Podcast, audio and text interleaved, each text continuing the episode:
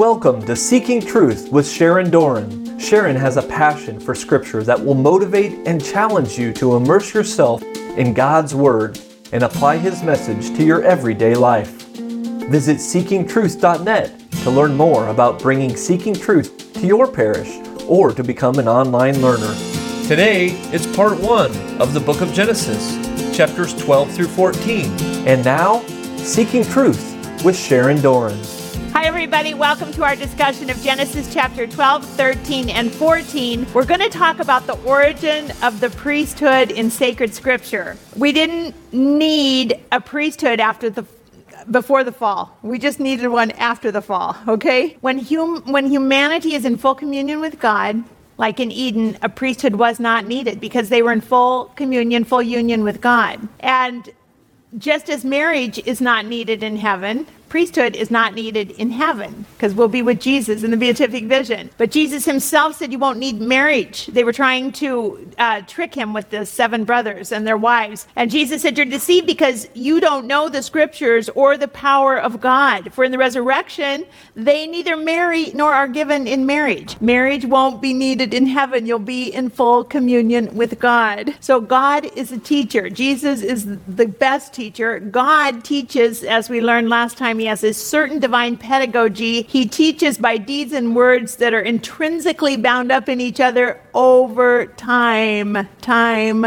time. In stages, he reveals his plan to humanity. The priesthood is one of those things he'll reveal to us. Priesthood will offer blood sacrifice for atonement for sin, and the priesthood will mediate between a holy God and sinful humanity. Christ himself, it says in Hebrews 5, Christ did not glorify himself in becoming high priest, but the one who glorified him was God, who said to him, You are my son. Today I have fathered you. You are a priest forever in the order of Melchizedek. Jesus Christ. Christ has finished the work of salvation once for all with his final blood sacrifice, and the Catholic priesthood is the priesthood of the person of Jesus Christ in persona Christi in the Latin. Jesus' priesthood is in the order of Melchizedek, so too the Catholic priesthood in Christ, in persona Christi, is in the order of Melchizedek. We don't need any more blood sacrifices. The Father has fully accepted the precious blood sacrifice of Jesus Christ as a perfect offering, fully accepted by the Father. But we never, ever, ever want to forget that precious, precious blood sacrifice. And more than that, we actually want to enter into it. Every time a priest kisses or venerates the altar, we'll see Abraham set up four altars in Genesis. Catholics have altars. The priest comes in, he venerates, he kisses the altar. He does that to honor the altar of sacrifice, which represents Christ's sacrifice, his perfect sacrifice, where the miracle of the Eucharist, the thanksgiving offering, will occur. I love this altar because you're not going to forget the sacrifice of Christ, the altar of sacrifice. We are taken into that eternal, ongoing, infinite sacrifice of Christ's precious blood once for all. The sacrifice of bread and wine offered by Melchizedek in Genesis 14 is the prototype of Christ. We have type and antitype. Melchizedek is the type, Christ is the antitype, which is far greater than the type. It also refers prophetically not only to the Last Supper, but also to the everlasting repetition in the commemoration of the sacrifice of the cross his passion, dying, death, resurrection. But the sacrifice of the Mass indicates only one side of the priesthood. The other side is revealed in the power of forgiving sin, for the exercise of which the priesthood is just as necessary as it is for the power of consecrating and sacrificing. So the solution was the blood of Jesus Christ.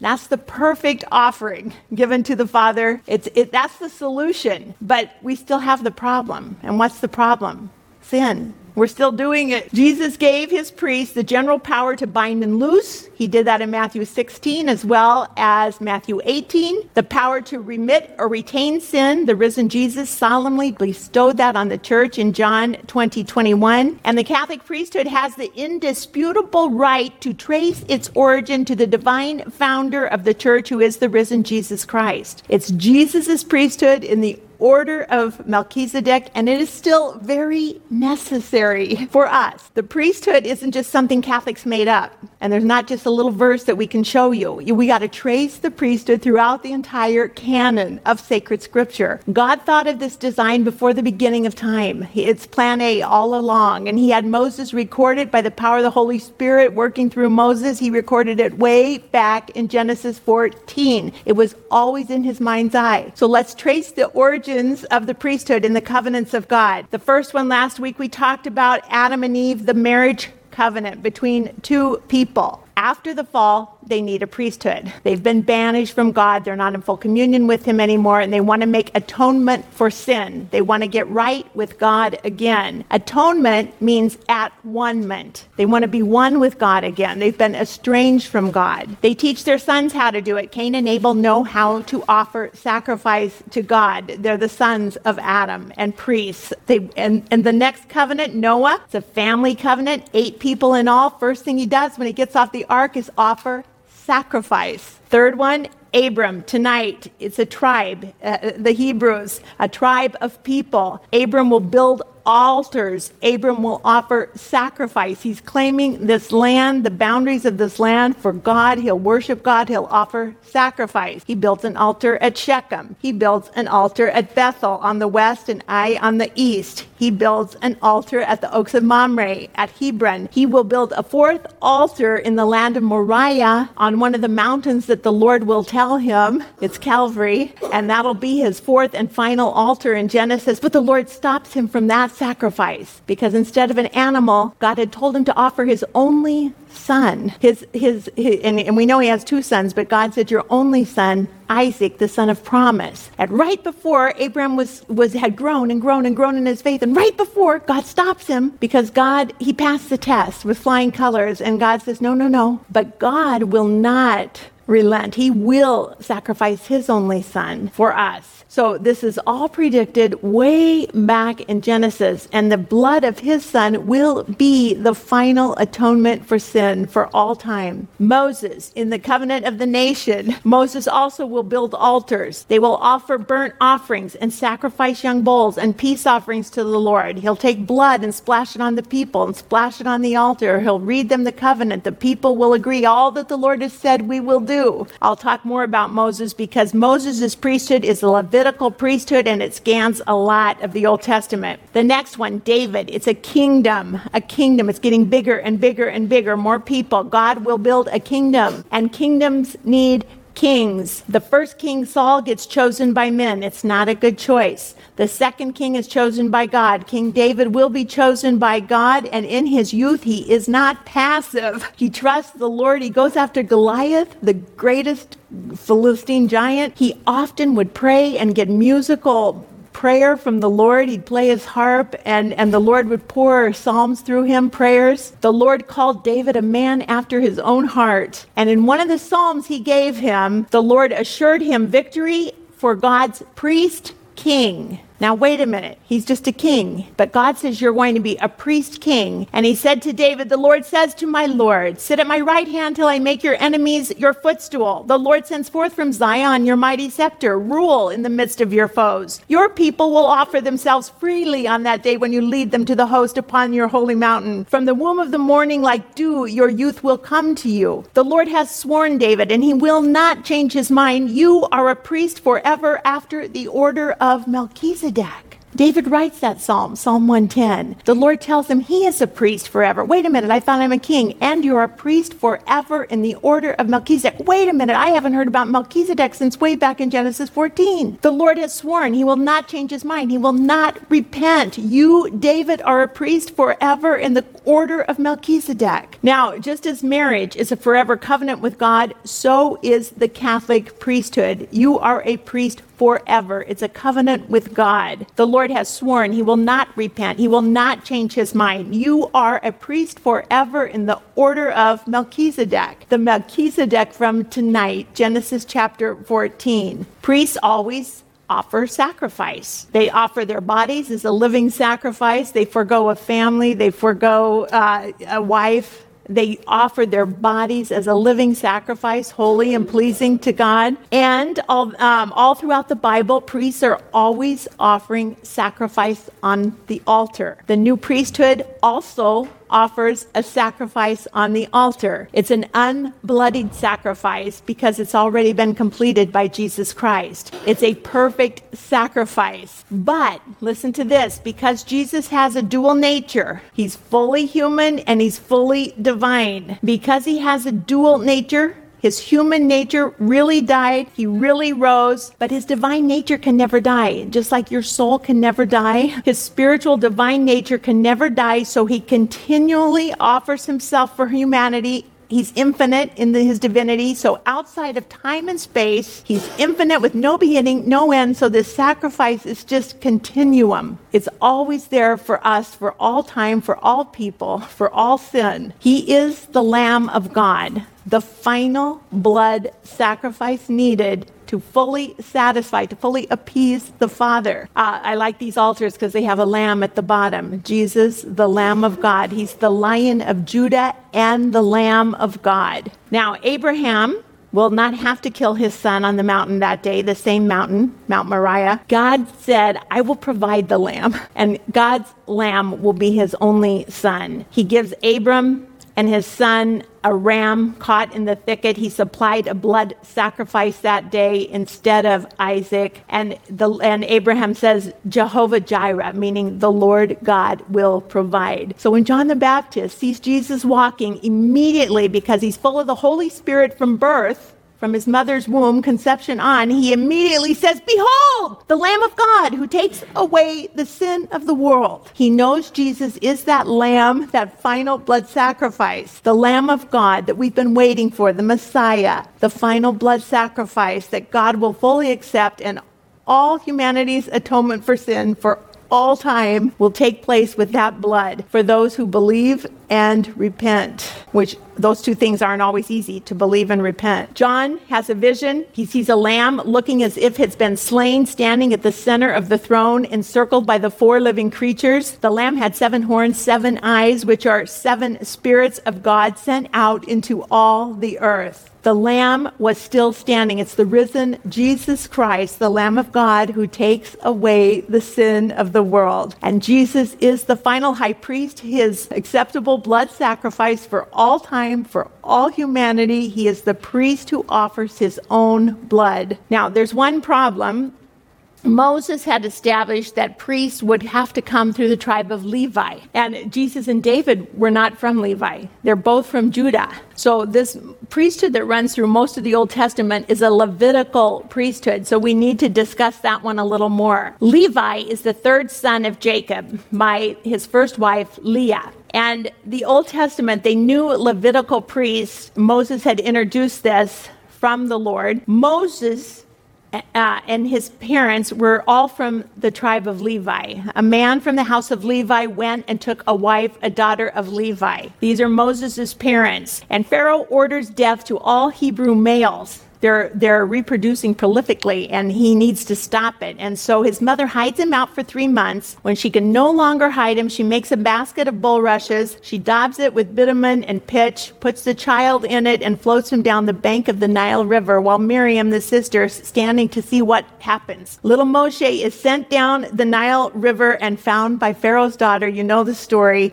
he kills a man. Moses murders an Egyptian and flees. When he comes back after seeing that burning bush years later, he and his brother Aaron from the house of Levi are made the first priests. Moses tells the Lord, I can't speak. I, I stutter. I, I, I, and the Lord says, Your brother Aaron will be the high priest. And so this is where we hear the Aaronic priesthood Aaron. He is a Levite, so it's a Levitical priesthood. Aaron is the first high priest, and his sons after him will serve as Levitical priests. Now, Aaron has the same problem that Adam had, that Noah had. He's passive. He accepts what happens without response. When Moses is gone on Mount Sinai for 40 days and 40 nights, and the Lord is trying to call Israel unto himself as his bride, you see what I did, how I rescued you from the Egypts. I bore you on eagle's wings. I brought you unto myself. If you listen to me, if if you listen and keep my commandments, and you're going to be my special people out of all the nations. You will become to me a kingdom of priests and a holy nation. And Moses the Levite is up on the mountain. He's the Levite up on the mountain getting the law from God, and the people see that he's delayed and he's not coming back and he's nowhere in sight and he must have been killed or forgot about it. So let's let's let's make our own God.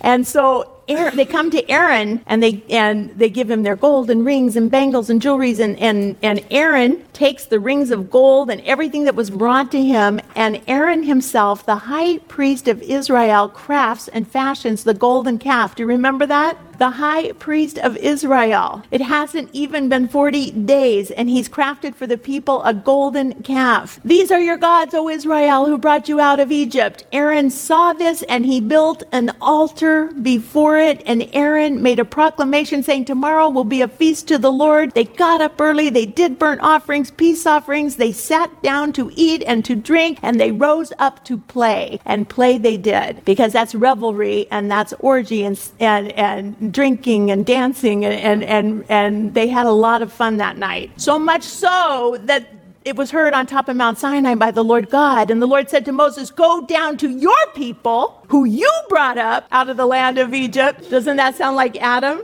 When Adam said, The wife that you made me it's it, now Adam taught the Lord something, you know, how to talk back. And anyway, um, they make this golden calf. They worship it. They sacrifice to it, and the Lord is so upset. I have seen this stiff-necked people. My wrath is burning hot. I'm going to consume them. Moses, how about you and I just go on and forge a new nation on our own? We'll forget this people. But Moses, no, he is the intercessor. He is the priest, the Levitical priest that says, "Oh Lord God, why does thy wrath burn hot against thy people, whom thou hast brought forth?" forth out of the land of Egypt with your great power and your mighty hand. You remember Abraham, our father, and Isaac, and Jacob, Israel, and thy servants. Remember what you promised them. You told Abraham that you would multiply his descendants as numerous as the stars, and, and, and that you gave him this land and descendants, and, and they would inherit it forever. So the Lord himself repented of the evil which he thought to do to his people. Moses changed his mind by his priestly intercession. He mediated for the people. That's what a priest does. He saw as he came down, the calf, the dancing, and Moses' own anger was burning hot. He threw the tablets down. He broke them at the foot of the mountain. He ground them up into powder and scattered it on the water and made the people drink it. He said to Aaron, What did this people do that you brought such a great sin upon them? And Aaron, passive Aaron, says, I don't know. I, like, I just put all this gold in this thing and then out came a calf. Remember? so at that point, Moses saw the people had broken loose, for Aaron had let them break loose of their shame among their enemies. And Moses stood in the gate of the camp and said, Who is on the Lord's side? Come to me. And all the sons of Levi gathered themselves together to him. And Moses said to them, Thus says the Lord God of Israel, Put every man his sword on his side and go to and fro the gate throughout the camp. Slay every man his brother, every man his companion, every man his neighbor. And the sons of Levi did according to the word of the Lord, and there fell of the people that day about 3,000 men of their own. They killed 3,000 men that went against the Lord. And what did Moses say? Today you have ordained yourselves for the service of the Lord. That is the day the Levitical priesthood was ordained by the Lord. Now the Levites will be the priests, and they've killed 3,000 of their own who are against the Lord. Flashback now to last week in Genesis 11, the Tower of Babel. They're building a Shem, a name unto themselves. God has confused their one language, separated all humanity, totally reversed at the first Pentecost. Remember when all the languages were restored to understanding. God united humanity by the power of the risen Christ through the power of the Holy Spirit and made a church. It's the birthday of the church, and a new priesthood comes forward filled with the Holy Spirit. It's a new covenant, a new priesthood full of the Spirit to remember, to give thanks, to give praise at the altar for the once for all, fully accepted final sacrifice united as one in a brand new covenant with a brand new understanding and a new covenantal language that they can all understand. And it starts a new evangelization. And they went forward with dynamite power, the book of Acts says. It was dynamite. And 3,000 that day, this new priesthood gave life to 3,000 people were baptized that day. Do you remember that? So when this new priesthood was ordained, 3,000 are brought to life in Christ versus the Levitical priesthood where 3,000 were killed. How many Levites were destroyed that day? 3,000. How many Melchizedekian priests bear how many new lives? 3,000 were baptized. So, as Babel, the language was divided, fallen humanity is scattered. At Pentecost, the language is united, fallen humanity is united. They're baptized into Christ and they're saved. It's a new priesthood. They're anointed, they're ordained, they're called to go out. Jesus had instructed them for three and a half years when he was with them, the 12. And for 40 days after the resurrection to the ascension, he also instructed them. You can imagine their conversations. But he told them, You're going to be witnesses of these things. Behold, I'm sending the promise of my Father upon you. You've got to stay in the city till you're clothed with power from on high because they're going to need the Holy Spirit. Now, let's go back to David, who follows right behind Moses. David has a kingdom. He's assured in Psalm 110 that he's going to be a priest and a king. And he's going to be a priest in the order of Melchizedek. So the Lord's telling King David that he will also be a forever priest in the order of Melchizedek. He's going to be a king and a priest. And the people aren't going to understand this because the priests are supposed to be Levitical, right? David gained again all the chosen men of Israel, 30,000 men, and David's going to bring the Ark of the Covenant into the city, the holy city of Jerusalem, which we know who was the king of Salem? Melchizedek. Jerusalem is Salem. And now King David is coming in with the Ark of the Covenant. They've built a new ark. They're, they're parading into the city with 30,000 men, rejoicing, singing, dancing. This is quite a parade. They've got a new cart. Uh, they got the, the Ark of the Covenant carefully on it. King David is bringing in the true presence of the Lord into the capital city, the city of peace, the city of David called Jerusalem. It means city of peace. It's what Melchizedek was king of back in the day. Remember when Uzzah reaches out to just steady the ark and he's struck dead immediately because you do not touch the ark? Remember that? And God smote him there because he touched the ark and he died beside it. And David was very upset. David was angry and he was afraid of the Lord that day. And he said, How can the ark of the Lord come to me? And he, he just needed a break and he said, We're going to just camp here. We're going to stay here. And they remained there at the house of Obed-Edom for how long? Three months. And who else came to those same foothills outside of Jerusalem and stayed for three months? With a new covenant, and her cousin, who was full of the Holy Spirit and had a baby who was full of the Holy Spirit, who leapt in front of the ark of the new covenant. And Elizabeth said, How is it that my Lord could come to me? And how long did Mary stay in that exact spot? Three months. So David went, he brought the ark of God from the house of Obed-Edom to the city of David, rejoicing. And those who bore the ark of the Lord had gone six paces, and he, King David, sacrificed an ox and a fatling. Now, do kings make sacrifices in the Bible? No, that's for the priests to do. And David, the king of Israel, is making the sacrifice. He's cutting up the animal and getting his hands dirty with blood. The king is also acting as a priest. That's something to, to watch. Then David danced before the Lord with all his might, and he was girded in a linen ephod. Who wears a linen ephod? Not a king priest does. Jesus had on a linen ephod in his passion. He stripped down at the Last Supper and just put a towel around him, remember? And then the guards uh, cast lots for his ephod because they, it was woven in one piece and they didn't want to tear it. And so that fulfilled Psalm 22 that for my garment they will cast lots. Jesus was a priest and Jesus was a king. Pilate says, Are you the king?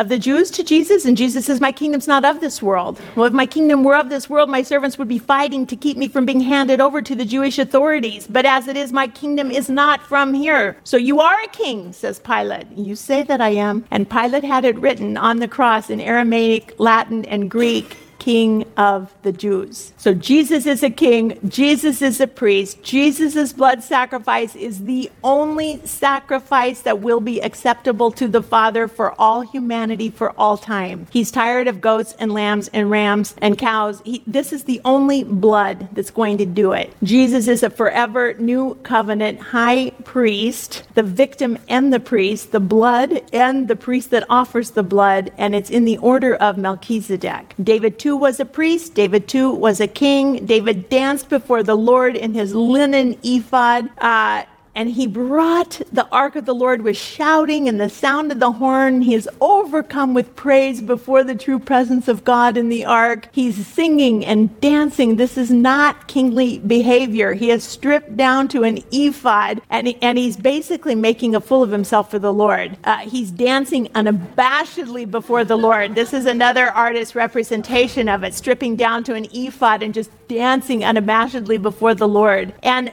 Michal, his first wife, it's Saul's daughter, she looked through a window and she saw King David leaping and dancing before the Lord, and she despised him in her heart. David returned to bless his household. That's a priestly duty to bless the household. And Michal, the daughter of Saul, his wife, came out to meet David, and she said, Oh, how glorious was the king of Israel today, who uncovered himself today in the eyes of the handmaids of his servants, as one of the vain fellows shamelessly uncovers himself. Michal was disgusted with King David's very unkingly behavior. David said to Michal, It was before the Lord which chose me, before the Father, and before all his house to appoint me ruler over the people of the Lord over Israel. Therefore, I will play before the Lord, and yet I will be more vile than this, and I will base in mine own sight, and of the maidservants which thou hast spoken of, of them shall I be had in honor. Basically, he's saying to her, You ain't seen nothing yet. because I will praise the Lord, lady. I will dance before the Lord. I will praise my God. David and the house of Israel were making merry before the Lord with all their might, with songs and lyres and harps and tambourines and castanets and cymbals. And Michal, the daughter of Saul, had no child to the day of her death. The Lord God sealed her womb because she was trying to diminish David praising the Lord and being a priest, as well as the king of Israel. Now, neither King David nor King Jesus are in the priestly Levitical line. They come from the line of Judah, Jacob's fourth son, through Tamar, which we'll study. But uh, King David and Yeshua, Jesus, are both from the line of Judah. That is not Levi. Jesus is the King of Kings, the Lord of Lords, the Lion of Judah, and the Lamb of God. All those titles fit him. He has a universal kingdom. It starts right here on earth through the universal Catholic Church, and it never, ever, ever, ever, ever, ever ends. Just as Gabriel told Mary, it would be a forever kingdom. That was part one of the book of Genesis, chapters 12 through 14 on Seeking Truth with Sharon Doran. To learn more about Seeking Truth Bible studies, visit seekingtruth.net. Tune in next time for more Seeking Truth with Sharon Doran.